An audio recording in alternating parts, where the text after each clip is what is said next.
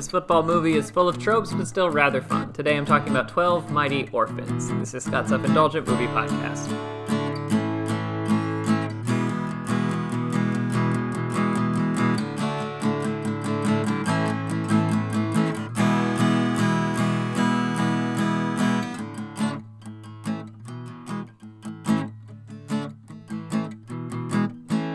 Hello, movie friends, and welcome to Scott's F Indulgent Movie Podcast. I am Scott, and today I'm talking about a movie called 12 Mighty Orphans, which is a recent uh, true story, inspirational sports story football movie from a very early era of football, which is kind of interesting and a little, a tad unique. But uh, yeah, I liked it a bit more than I thought. So without further ado, let's get started.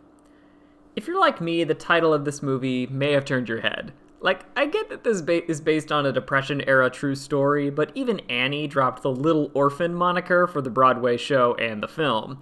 So let's see what this football movie is about. Okay, it's about a football team made up of 12 high school aged young men without parents who played football for a team called the Mighty Mites.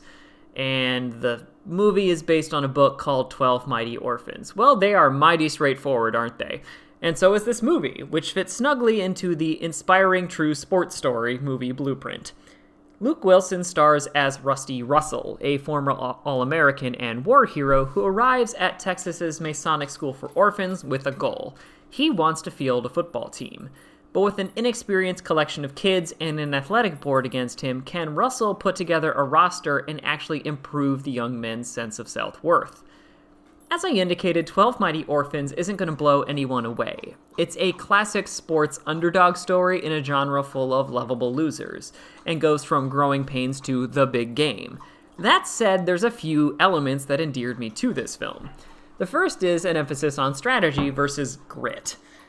When you look at why teams in football movies win it, it typically comes down to grit or loosely overcoming the odds.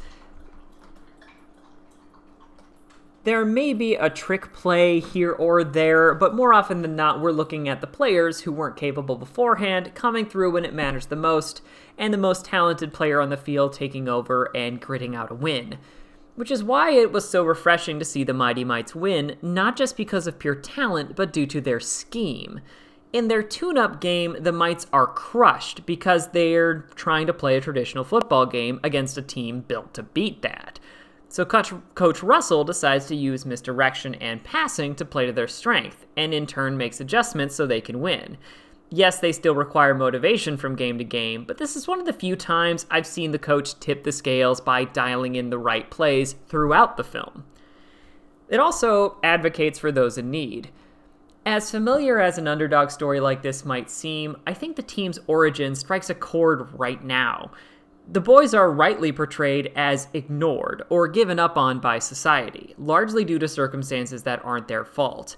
And Russell, a orphan himself, knows exactly what it feels like and believes sports and advocating for the young man in his charge is exactly what they need. Which is doubly correct because these boys are the same kind of people who are targeted by the corrupt. When they don't have a voice, it's easy to take advantage of them, but when you shine a light on them and give them a voice, it's harder to silence. By the end of the film, the boy's story is so strong that they've won the hearts of hearts of state, and that ha- doesn't happen without advocacy and publicity. And finally, we tackle what sports can mean, pun definitely intended. I think it's easy to say that most sports movies are about the joy of victory, when in fact, a lot of great sports movies are about transformation. Rocky isn't a movie about a boxing match. It's a movie about a guy reaching his potential and finding love when the world had seemingly given up on him.